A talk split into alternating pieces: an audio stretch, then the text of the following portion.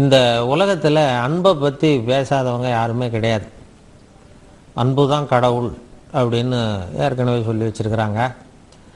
அன்பு தான் உலக மகாசக்தி அப்படின்னு சொல்லி வச்சுருக்கிறாங்க. அன்பு இல்லைன்னா அந்த உலகமே இல்லை அப்படின்னு சொல்லுவாங்க. காதலர்கள் பார்த்தீங்கன்னா அன்பே ஆறுயிரே அப்படின்னு தான் காதல் கடிதங்கள் எழுதுறது வழக்கம். அது மட்டும் இல்லை ஒருத்தருக்கு கடிதம் எழுதினா கூட அன்புள்ள நண்பருக்கு அப்படின்னு அன்பாக தான் ஆரம்பிக்கிறோம். முடிக்கும் பொழுதும் அன்புடன் அப்படின்னு சொல்லி கையெழுத்து போடுறோம்.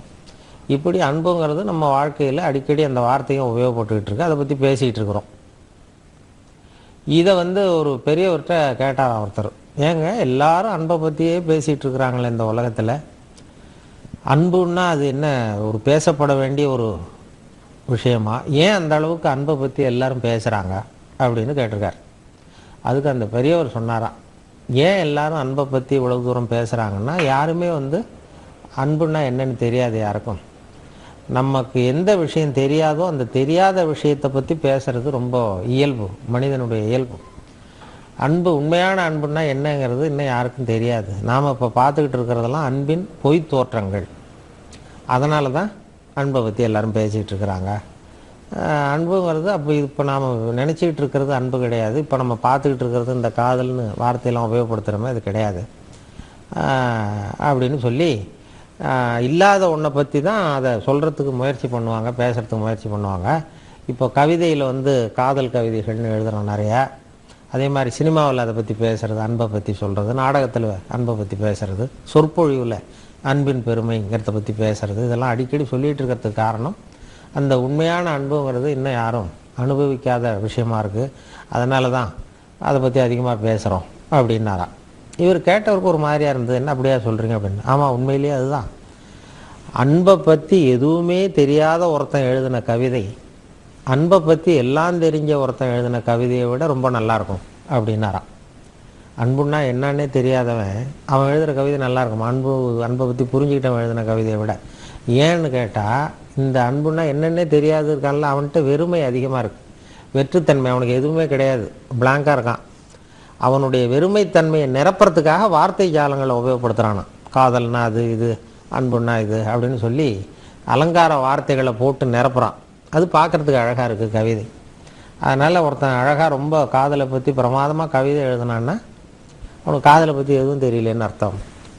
நல்லா தெரிஞ்சவன் அதை பற்றி எழுத நிறைய வார்த்தைகள் அலங்கார வார்த்தைகளை போட வேண்டிய அவசியம் இருக்காது அப்படின்னு அந்த பெரியவர் அதுக்கு ஒரு விளக்கம். அது கொஞ்சம் வேடிக்கையாக கூட இருக்கலாம். அப்படி அவர் கொடுத்தாராம். இப்போ நாம் வந்து ஒருத்தரை நேசிக்கிறோம்னு வைங்க.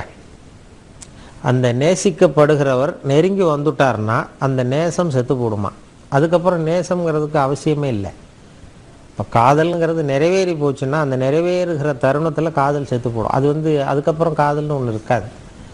இப்போ நாம் என்ன நினச்சிக்கிட்டு இருக்கிறோம்னா இப்போ ஒருத்தர் மேலே ஒருத்தர் ஆசைப்படுறார்.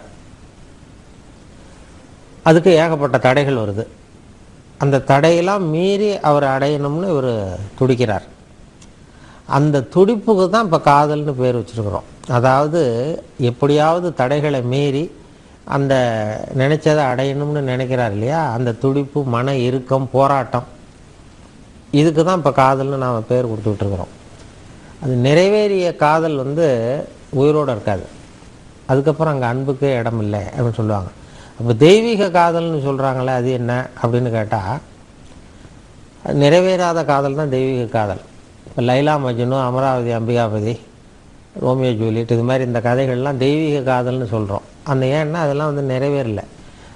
நிறைவேறியாச்சுன்னா அதுக்கு அப்புறம் தெய்வீகம் தேவைப்படாது. அது வந்து அப்புறம் அதில் ஒன்றுமே இல்லை. அது ஒரு வெற்றுத்தன்மை ஒன்றுமில்லாத தன்மையும்பாங்க. அதனால் அது சரியாக புரிஞ்சுக்காத ஒரு முட்டாள்தனமான அகங்காரத்தின் வெளிப்பாடுங்கிறார். இப்போ நாம் காதல்னு சொல்கிறது ஒரு முட்டாள்தனமான அகங்காரத்தின் வெளிப்பாடு அப்படின்னு ஒரு பெரிய ஞானி சொல்கிறார் இப்படி காதலை பற்றி விமர்சனம் விளக்கம் கொடுக்குறவங்க நிறைய பேர் இருக்கிறாங்க. அது இளைஞர்களை கேட்டால் அது வந்து ரொம்ப தெய்வீகமான விஷயம் அப்படின்னு தான் அவங்க சொல்லுவாங்க. ஒருத்தர் சொன்னார் அதாவது காதல் என்றால் என்ன? அப்படிங்கிறதுக்கு ஒரு ஒருத்தர் சொன்ன கருத்து என்னென்னா இன விருத்திக்காக இயற்கை செய்கிற தூண்டுதல் உணர்வின் தொடக்கம். அதுதான் காதல். இன விருத்திக்காக இயற்கை செய்கிற தூண்டுதல் உணர்வின் தொடக்கம் அப்படின்னார். அது உங்களை போய் கேட்டேனேட்டு போயிட்டாராம். ஏன்னா கேட்டவர் ஒரு இளைஞர். அவர் அவருடைய அபிப்பிராயத்தில் அது வந்து ரொம்ப தெய்வீகமான விஷயம். இப்படி வந்து அறிவியல் பூர்வமாக அதை பேசக்கூடாது அது உணர்வு பூர்வமாக பேச வேண்டிய ஒரு விஷயம். அப்படின்னு அவர் நினச்சிக்கிட்டு இருக்கிறார். அதனால் இந்த அன்பை பற்றி நாம் வந்து நிறைய பேசிகிட்டு இருக்கிறோம். நம்ம நிறைய சொல்லிகிட்டு இருக்கிறோம்னா அதனுடைய உண்மையான ஒரு அந்த ஆனந்தத்தை வந்து யாரும் அனுபவிக்கலை. இந்த உலகத்திலேயே ரொம்ப அமைதியான நேரம் எது அப்படின்னு கேட்டாங்க. இந்த உலகத்திலேயே ரொம்ப அமைதியான நேரம் எதுன்னா எந்தவித நிபந்தனையும் இல்லாமல் அன்பு செலுத்துகிற நேரம் இருக்குது பாருங்கள் எந்த எந்தவித நிபந்தனையும் இல்லாமல் அன்பு காட்டுகிற நேரம் தான் உலகத்திலேயே அமைதியான நேரம் அப்படின்னு ஒரு பெரியவர் சொன்னார். அப்படி அன்புங்கிறது எதையும் எதிர்பார்க்காத விஷயம். எது இப்போ அன்பு அளிப்புன்னாவே அந்த அழிக்கிறதே அன்பு விரும்புறதில்லை. அதனால் அது அன்பளிப்புன்னு நாம் சொல்லி எதையாவது ஒரு பொருளை கொடுக்கறது சும்மா அந்த நேரம் அவரை சந்தோஷப்படுத்துறதுக்காக கொடுக்குறோம். அழிப்பதையும் விரும்புவதில்லை அழிக்கப்படுவதும் அதுக்கு பிடிக்காது. அப்படி எதுவுமே இல்லாத ஒரு தன்மை.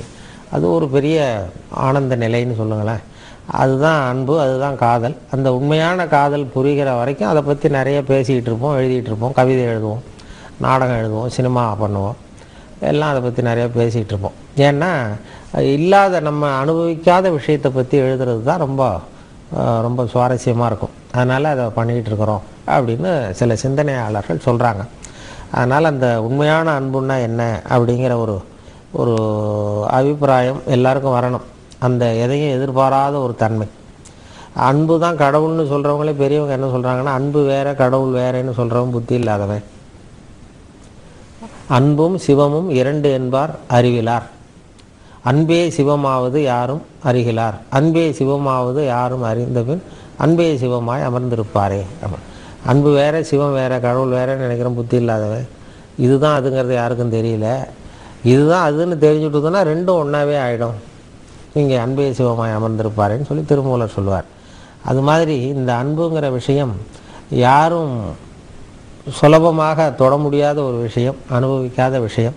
அந்த அனுபவம் எல்லாருக்கும் கிடைக்க வேண்டும் அப்படிங்கிறது தான் ஒரு பெரிய முக்கியமான விருப்பம் வேண்டுதல். மறுபடியும் நாளைக்கு சந்திப்போம்.